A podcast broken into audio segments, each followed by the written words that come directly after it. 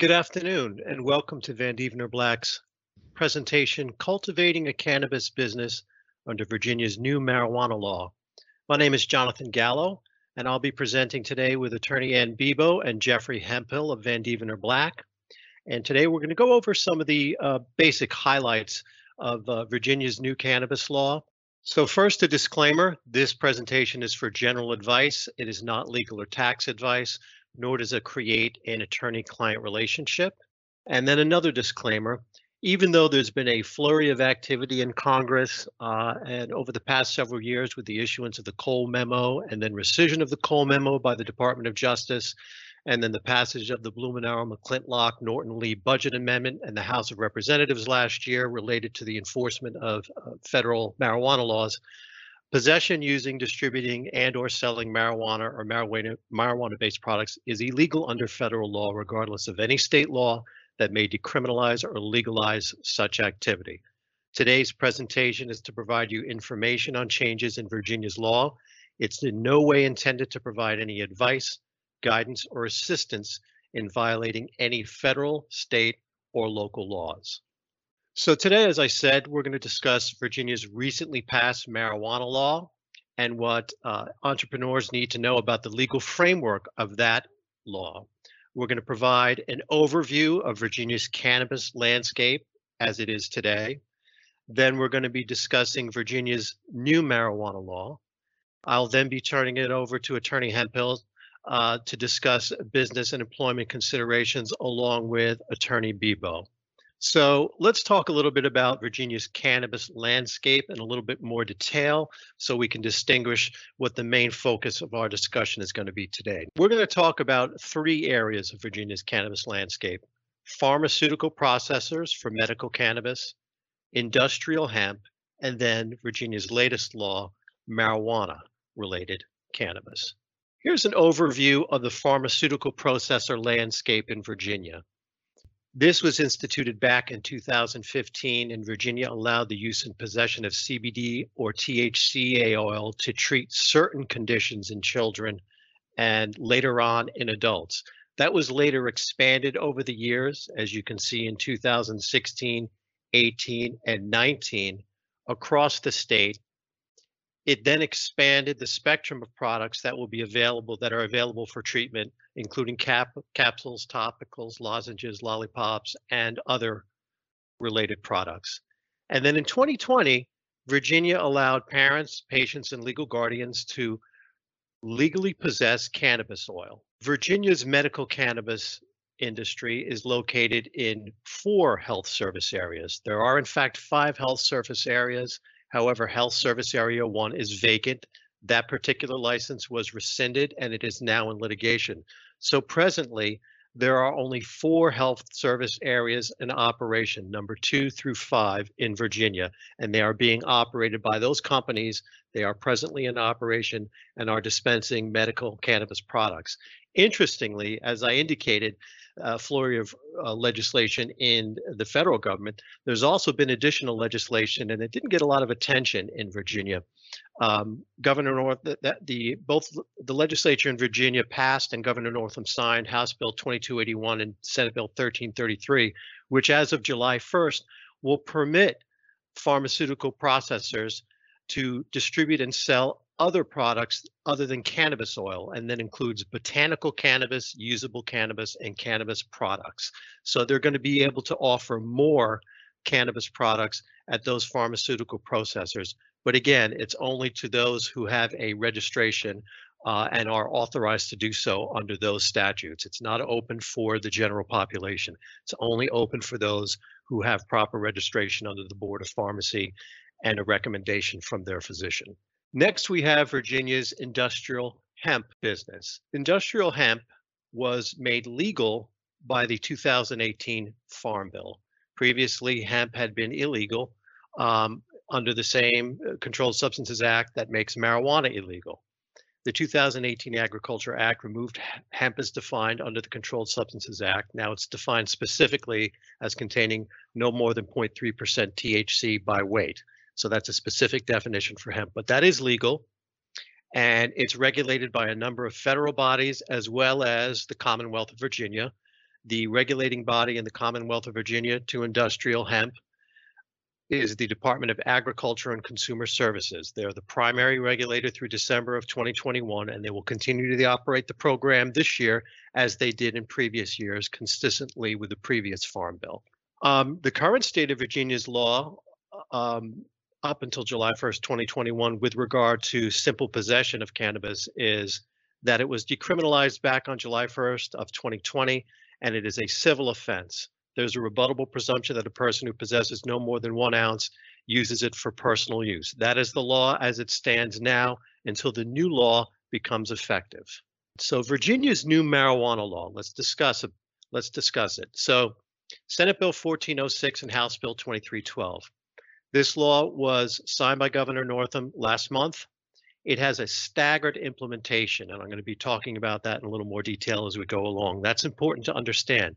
There's a number of provisions in this particular law that are effective July 1st of this year, while other provisions have a staggered implementation or ramp up.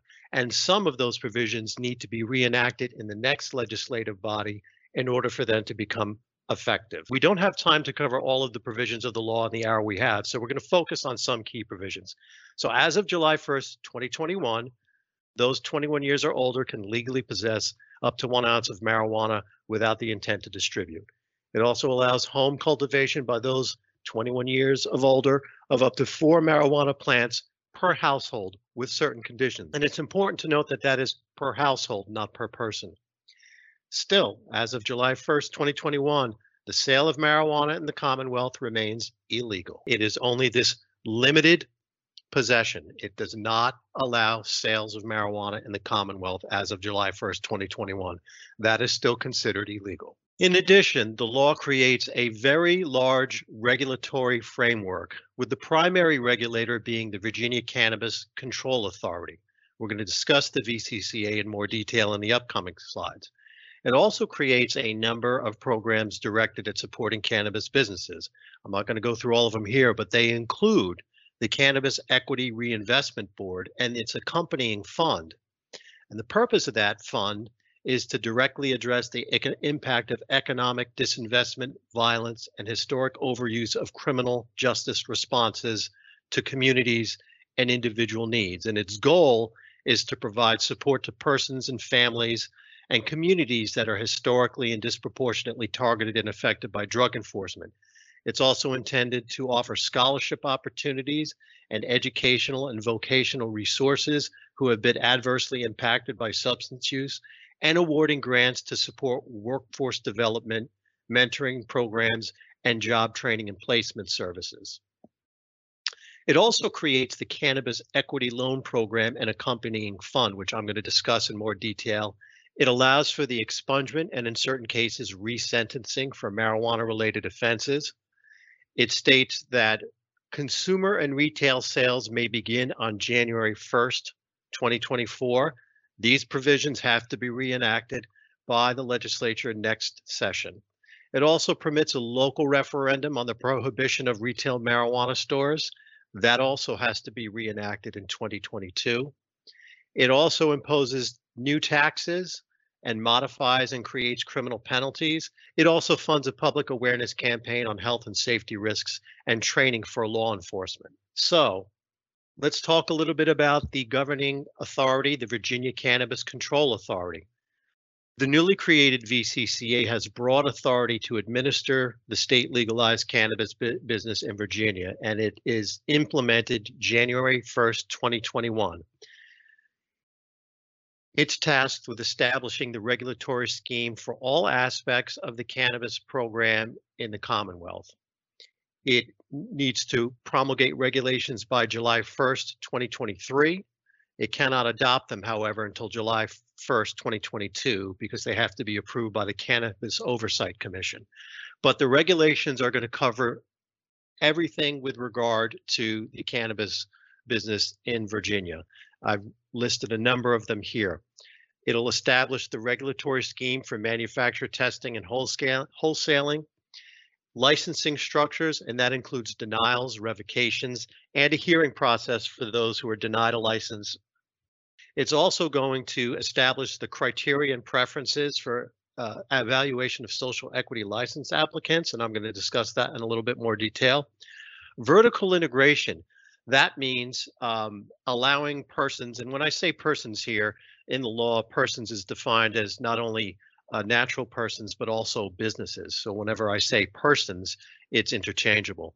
It limits vertical integrations to small businesses. The goal is to ensure all licensees have a meaningful opportunity to participate in the market. So it does allow or is supposed to allow certain persons to be granted or have an interest in a license in more than one of the categories, and I'll talk about those categories coming up, but it's going to be very limited.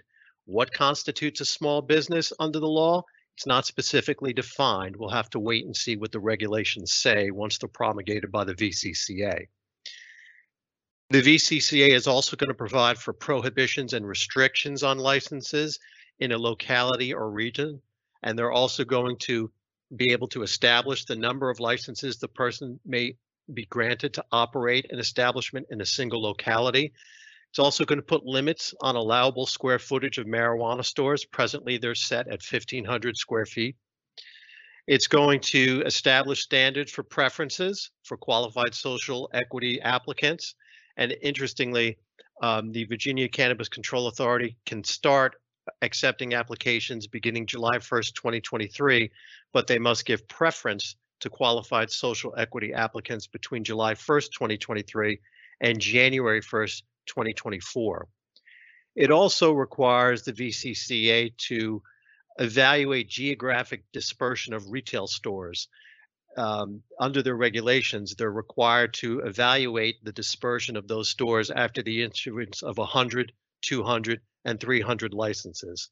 Again, much of this must be reenacted in 2022.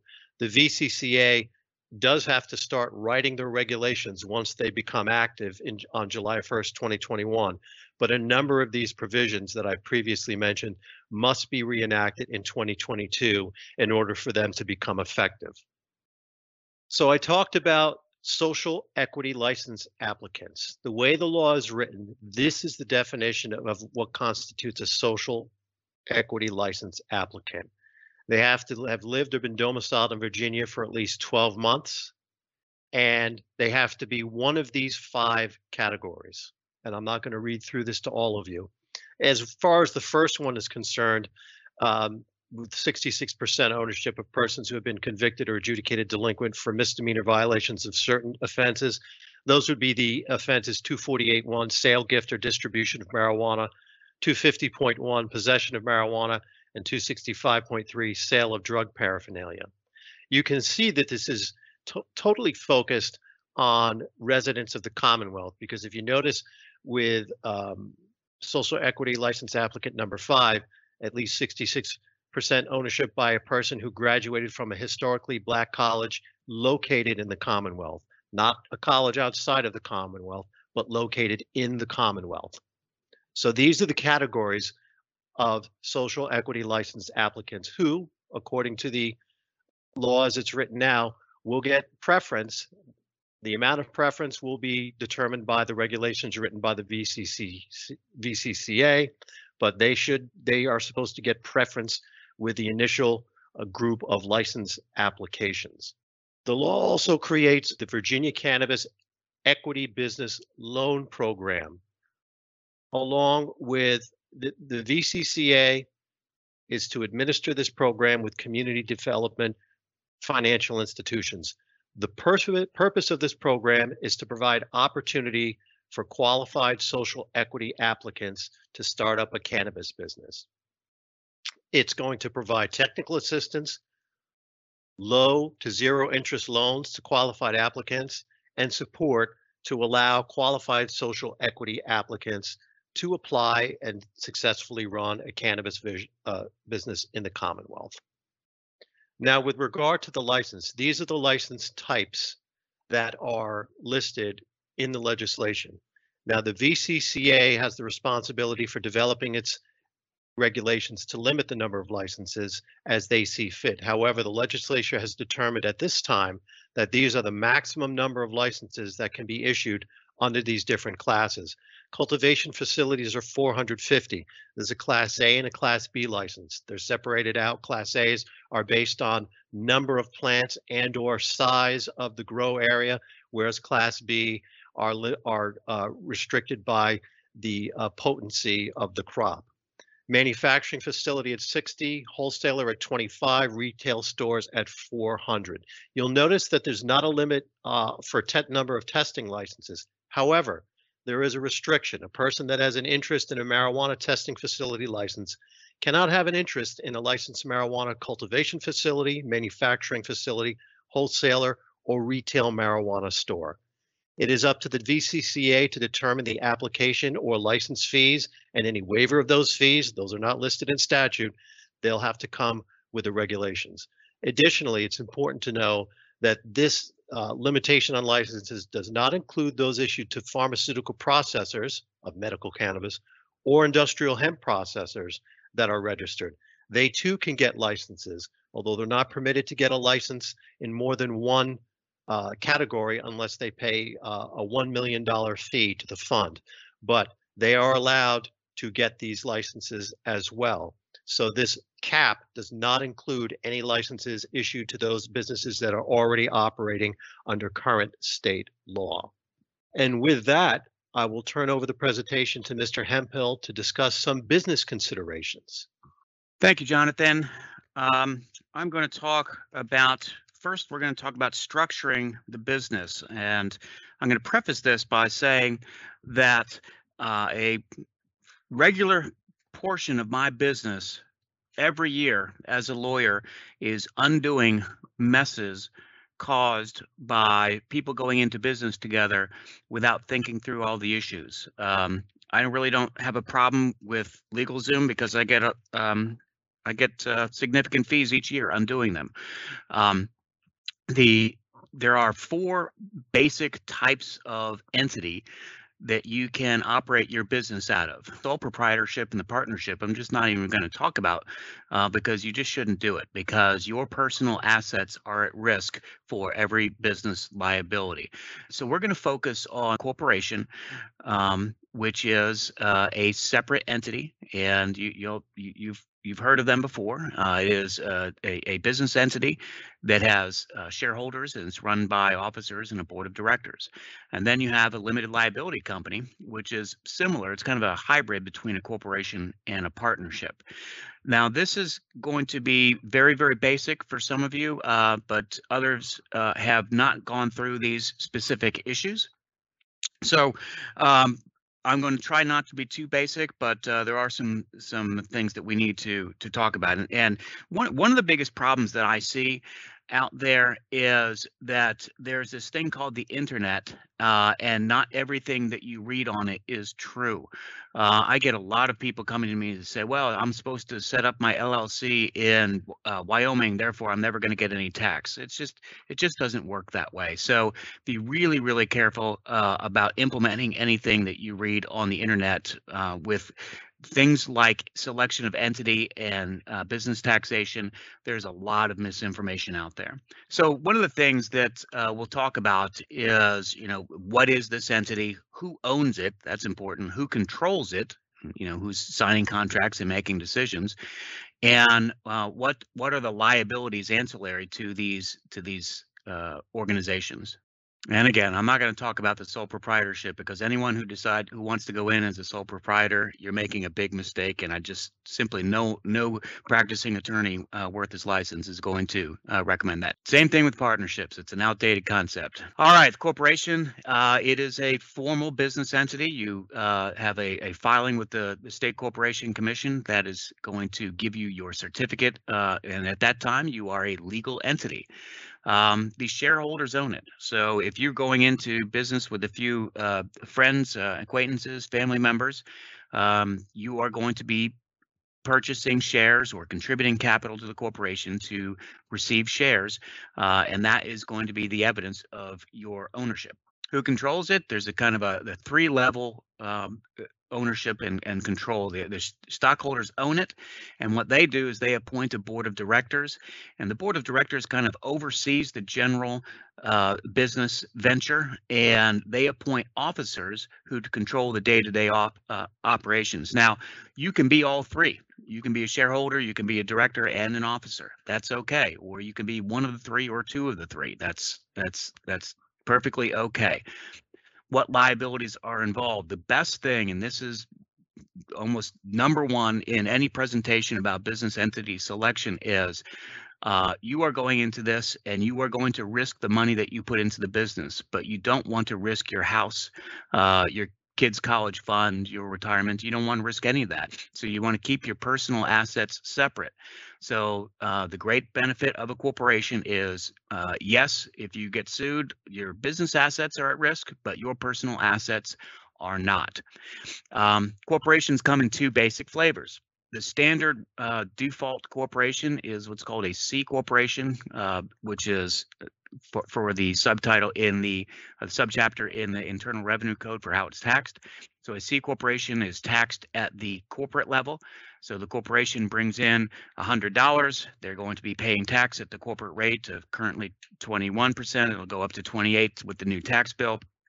And then if you distribute money out to the st- stockholders by a dividend or a distribution, uh, it's going to be taxed again to the shareholder at their rate. Uh, and so you have tax you're on the same dollar that came in, you're being taxed on it twice. So that's not really attractive to people. So for smaller businesses, they have um, uh, in, they instituted the S corporation, uh, which is basically a flow through. So uh, that dollar comes in, it does not get taxed at the corporate level, uh, but it flows through and gets taxed to the owners, the, the stockholders. The LLC, uh, again, it is a formal uh, entity that you f- file uh, articles of organization with the State Corporation Commission, and then you have a business. It is owned not, not by stockholders, but now by members. There's two basic ways to structure the the control uh, or the management of an LLC. One is just by the members. Uh, so if you have three members, you all get together and you you vote on on how to do things and divvy up the tasks, and you just operate that way. The other way is to to appoint managers, uh, and a manager can be a member or or does not have to be a member. So maybe the there's three members who are owners of the LLC, and they just want to appoint someone who's really good at uh, operating a uh, whatever a, a marijuana dispensary, uh, and they appoint that person as the manager of the company. Uh, very similar to the corporations. This is why I didn't even talk about sole proprietors and, and partnerships because we already have two vehicles uh, that are very good at protecting your personal assets. So the LLC provides the same um, the the same liability protection as the corporation. Okay. Um, back in law school, you you have this this phrase that runs through your head throughout your entire business association class. It's called piercing the corporate veil. It's lawyer speak for uh, how does someone get to your personal assets even if you have an LLC or a corporation. Um, the good thing is Virginia is a very good state in which to, to do business. They respect the corporate form and they don't they don't like to pierce the corporate veil or disregard that LLC or that corporation. But if you uh, if you do not recognize the formalities uh, which are going to be keeping up your corporate charter or your LLC charter, um, keeping a corporate record book and a record of the members, uh, minutes of meetings, uh, and having a separate bank account. Um, that's if you know you have to do these very simple things. If you do not do that, if you just run it out of your own personal bank account and call yourself a corporation, it's not going to work. They're they're going to be able to get to your personal assets. So it's really important to know how to structure it, know what the formalities are, and to separate funds. Uh, you don't you don't go and uh, and buy groceries out of your business account. You if you need money to pay for groceries, then you write yourself either a salary check or a bonus check or a distribution check, uh, and then you and you put that into your personal account, and then you can buy your groceries. But you just you do not mix business and pleasure or business and personal uh, activities. Uh, there are also some other ways. Uh, if you're going to fraudulently use this corporation, pretending you're a corporation, even though you weren't, they're going to be able to get to your personal assets. Um, and you will have personal personal liability if, as a uh, manager or an officer, if you breach a fiduciary duty to that corporation. Uh, in other words, like stealing from the company or um, using trade secrets to to go and s- set up a, a competitor, things like that. Then they can get to you. Uh, okay, so just some basic things you have to do when you form your business. You have to get an EIN, that's your uh, IRS tax number. Uh, you're going to have to go down to um, City Hall and get a business license in any location in which you are operating in uh, state of Virginia. The State Corporation Commission is where you file your um, original articles of incorporation or organization, and you will have annual filings uh, with them. Um, insurance. If you have employees, you're going to be getting workers' compensation. Uh, you're going to want a general liability. Um, if you are leasing space, you may want to put some um, uh, renters insurance or, or, some type of commercial renters insurance. Uh, and you know, just you, you want to insure your assets as best you can. Uh, and then you're going to want to assemble a team. Again, um, I, I undo people's uh, self-made uh, documents all the time, or when they come and practically draw things on a napkin, or or just a, a word file that they just made up. Um, you're going to want to talk with an attorney um, about setting up because there's there's just a lot of issues. So you get into business with your your two uh, friends. You maybe you know each other for a long time, and you're great friends, and you're just going to make millions of dollars, and you you would never have a problem with any of your friends. And the problem is that money happens, uh, and whenever there's money involved, and when there's difficult decisions, people can disagree, and you're going to need a, a method for uh, solving those disagreements. You, and you want to just resolve issues like, well, what happens if someone dies? What happens to their shares? What happens if they're disabled? They're not they're not dead yet, so but they they can't operate. What happens if they simply just don't like the business and want to go you know, move to California and get into real estate or whatever it is. Uh, you want to address these exit strategies ahead of time, and you do that in the corporation with a stockholder agreement or an LLC with an operating agreement. These are somewhat long and involved documents, um, but what they do is they get all the issues out on the table ahead of time before you get into business when it might be too late to deal with some of these issues. So it's important, I think, to speak with an attorney uh, about how to set up your business ahead of time. The accountant, uh, especially if you have employees, you're running payroll, you want someone who knows what they're doing, who can file your business entity returns and help you with um, all of the accounting issues that uh, arise when you're running a business. Your bookkeeper is going to be the person recording all of your uh, uh, income and expenses on a daily basis. That's really important. They're going to be working with the accountant to make sure you've got all your records kept. And this is going to be a regulated in uh, industry. You're going to need to keep good records. Um, insurance broker, you may want for um, the various coverages we talked about. Um, you may have IT issues. You might, you know, who knows, maybe you get into, you're, you're growing so well that you implement a 401k plan. So you're going to want a benefits advisors. But uh, you're going to want a banker. Um, so you just got to you, you, don't do this alone. There's there's professionals out there who who love helping businesses, um, and we're we're here to help with with all these issues.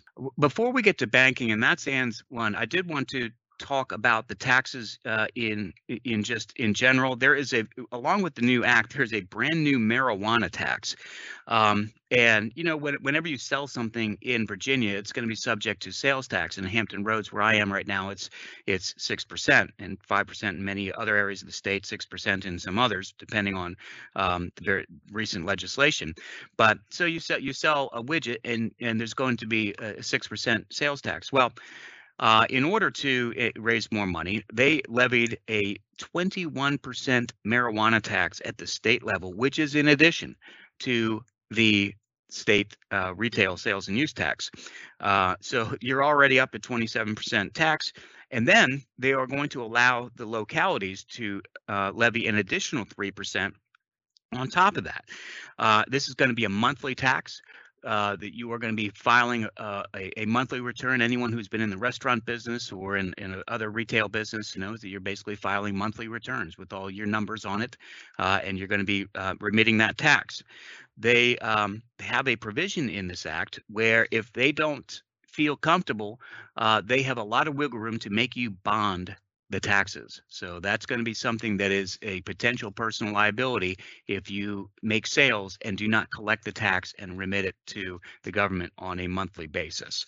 Um, and I'm going to turn it over to Anne, who's going to talk about the banking issues. Thanks, Jeff. So Jeff just um, threw some cold water on your dreams of making a fortune in the marijuana industry. And I'm going to add a little more cold water to it. In addition to all the tax issues that he just talked about and how the government's going to take a massive bite out of your profits.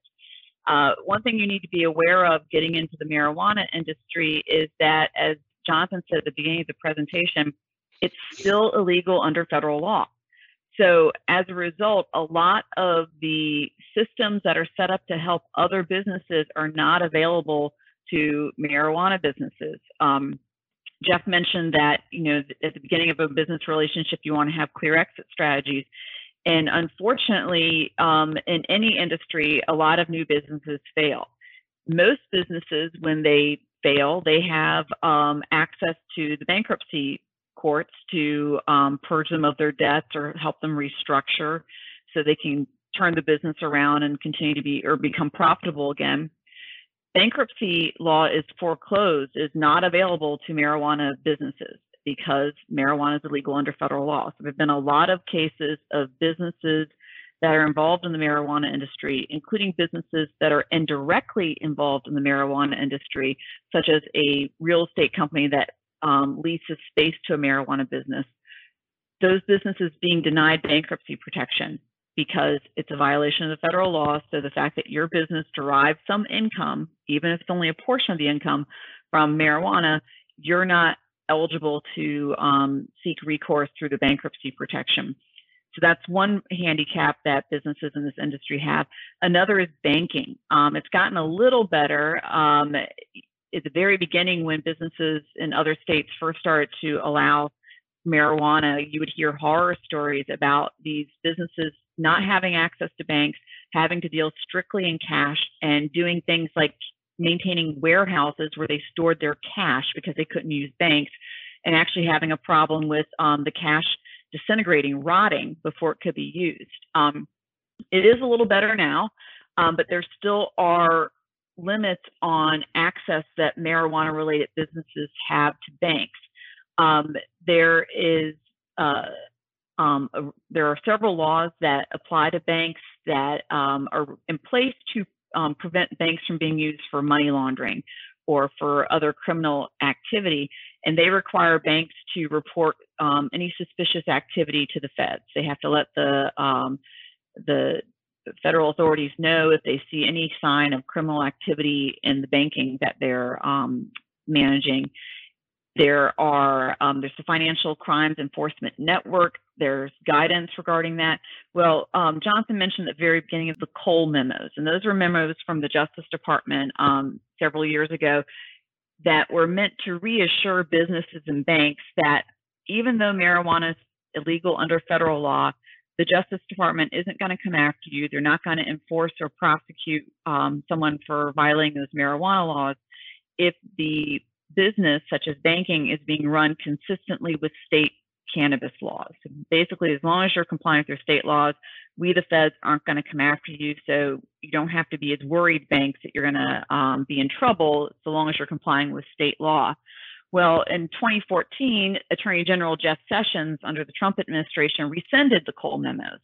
Uh, but they've still basically been followed. And what the Cole memos do is they also set up a list of priorities that the federal government will prosecute certain crimes um, regarding marijuana. So, for example, they want to keep marijuana out of the hands of children.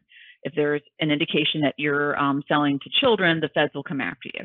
Um, they want to keep marijuana revenue away from criminal organizations. So if there's an indication that your business is linked up with the mob, they'll come after you. Things like that. But the otherwise, under the Cole memos, the Justice Department and the federal government is kind of taking this hands-off approach so long as you're complying with state law, and that applies to banking too. So um, the Treasury Department, um, I, I, mentioned FinCEN, Financial Crimes Enforcement Network, they have guidance that they've um, issued to banks saying, it's basically showing how banks can service marijuana related businesses without running afoul of federal law and being subject to prosecution. Nonetheless, a lot of banks are hesitant to work with marijuana businesses because of this uncertainty, because it is technically still illegal under federal law. So a lot of banks are very hesitant, and this makes it really hard for marijuana businesses to access the banking services that all businesses need in order to operate. Um, there is efforts or there are efforts in Congress to try to address this problem. There's the Secure and Fair Enforcement Banking Act, SAFE. It um, has floated around Congress for a while. In April of this year, it passed the House yet again, and now we're waiting to see how the Senate, um, what the Senate does with it. I am cautiously optimistic. It seems to have a lot of bipartisan support. This is not a partisan issue at all. Um, people on both sides of the aisle recognize that uh, more than I think half the states now have legalized marijuana in some form, and these businesses need to have access to banks just like any other business. So um, both Republicans and Democrats recognize this is something that needs to be fixed. So the SAFE Act, if it passes, would prohibit federal banking regulators from penalizing depository institutions for providing banking services to legitimate cannabis-related businesses. So as I said, we're waiting to see what Congress does with that, what the Senate does with that. Um, fingers crossed, it would solve a lot of problems. But the bottom line to walk away with with regard to banking is um, banks can service marijuana related businesses, but the regulations are very um, unclear, and a lot of banks are nervous about it and are reluctant to do it for that reason. So, another issue, another hurdle you might run into is that the SBA um, does not allow loans. The SBA does not provide loans to businesses that derive revenue from marijuana related businesses. That includes both direct marijuana business and indirect marijuana business. So direct marijuana businesses are those that grow, produce, process, distribute, or sell marijuana products regardless of the amount. Um, applies to personal and medical use, even if the business is legal under state law. Those are direct marijuana businesses, and they're not eligible for SBA loans. The indirect marijuana businesses are also not eligible for SBA loans. And an indirect marijuana business is one that derives any gross revenue for, from the previous year from sales to a direct marijuana business of products or services that could reasonably be determined to support the use, growth, enhancement, or other development of marijuana. So basically, vendors that service direct marijuana businesses um, are in danger of being class classified as an indirect marijuana business and therefore being denied SBA loans. And that, of course, means that um, the PPP loans that were made available last year as part of the pandemic, marijuana businesses were not eligible for PPP loans. And um, there have been another a number of instances where the federal government has offered assistance like that. And if you're a marijuana business or either a direct or indirect marijuana related business, you're not eligible for that type of financial assistance, which is one of the reasons why um, some of the provisions of the Virginia law that make um, that would provide some funding to socially disadvantaged groups may be um, a real opportunity for businesses that otherwise wouldn't have access to capital because they can't get SBA loans. Um, the SBA has uh, this guidance, this SOP document. I have the citation at the top of the slide, SOP 50105K. You can find it online. And it talks about, again, how businesses that derive income are not from marijuana are not eligible for SBA loans um, or other assistance. They do, however, allow hemp related businesses to um, receive assistance from the SBA. So if you're a hemp business, as defined under um, the 2018 Farm Bill, a business that grows, produces, or processes, distributes, or sells products made from hemp, um, you would be eligible for SBA uh, assistance, but again, marijuana businesses are not. Another piece of legislation that we're keeping our eye on in the federal government and Congress is the Marijuana Opportunity Reinvestment and Expungement Act, the MORE Act. This law would solve a great deal of problems because it would take cannabis out of the list of scheduled substances under the Controlled Substances Act. So if this law passes, marijuana will no longer be illegal on a federal level. States could still say it's illegal in their state, but on a federal level, it would no longer be illegal. Um, this would decriminalize the manufacture, distribution, and possession of marijuana on a federal level. It would create an opportunity trust fund. It would impose taxes, going back to what Jeff talked about. It would create a community investment program. It, this law most recently passed the House in December, um, and now we're waiting to see what the Senate does with it. And again, we're seeing bipartisan support for this, less so than with the SAFE Act I spoke about a minute ago, but still, I, I think this law does have a shot and it would solve a great deal of problems. Okay, so now I'm going to talk briefly about some employment issues and considerations that you should be aware of. Um, so if you are one of the lucky ones who gets a license from the Virginia Cannabis Control Authority, um, either for retail or processing or wholesale, any of the licenses that the Virginia Cannabis Control Authority is going to be um, issuing, if you get one of those licenses, it comes with certain labor requirements. Um, and this was kind of a sneak addition to the law that went in at the last minute and I found very surprising. Um, this law requires that if you get a license, the uh, th the VCCA can suspend or revoke your license if it has reasonable cause to believe that you have failed to remain neutral regarding any union organizing efforts by employees, including card check recognition and union access to employees.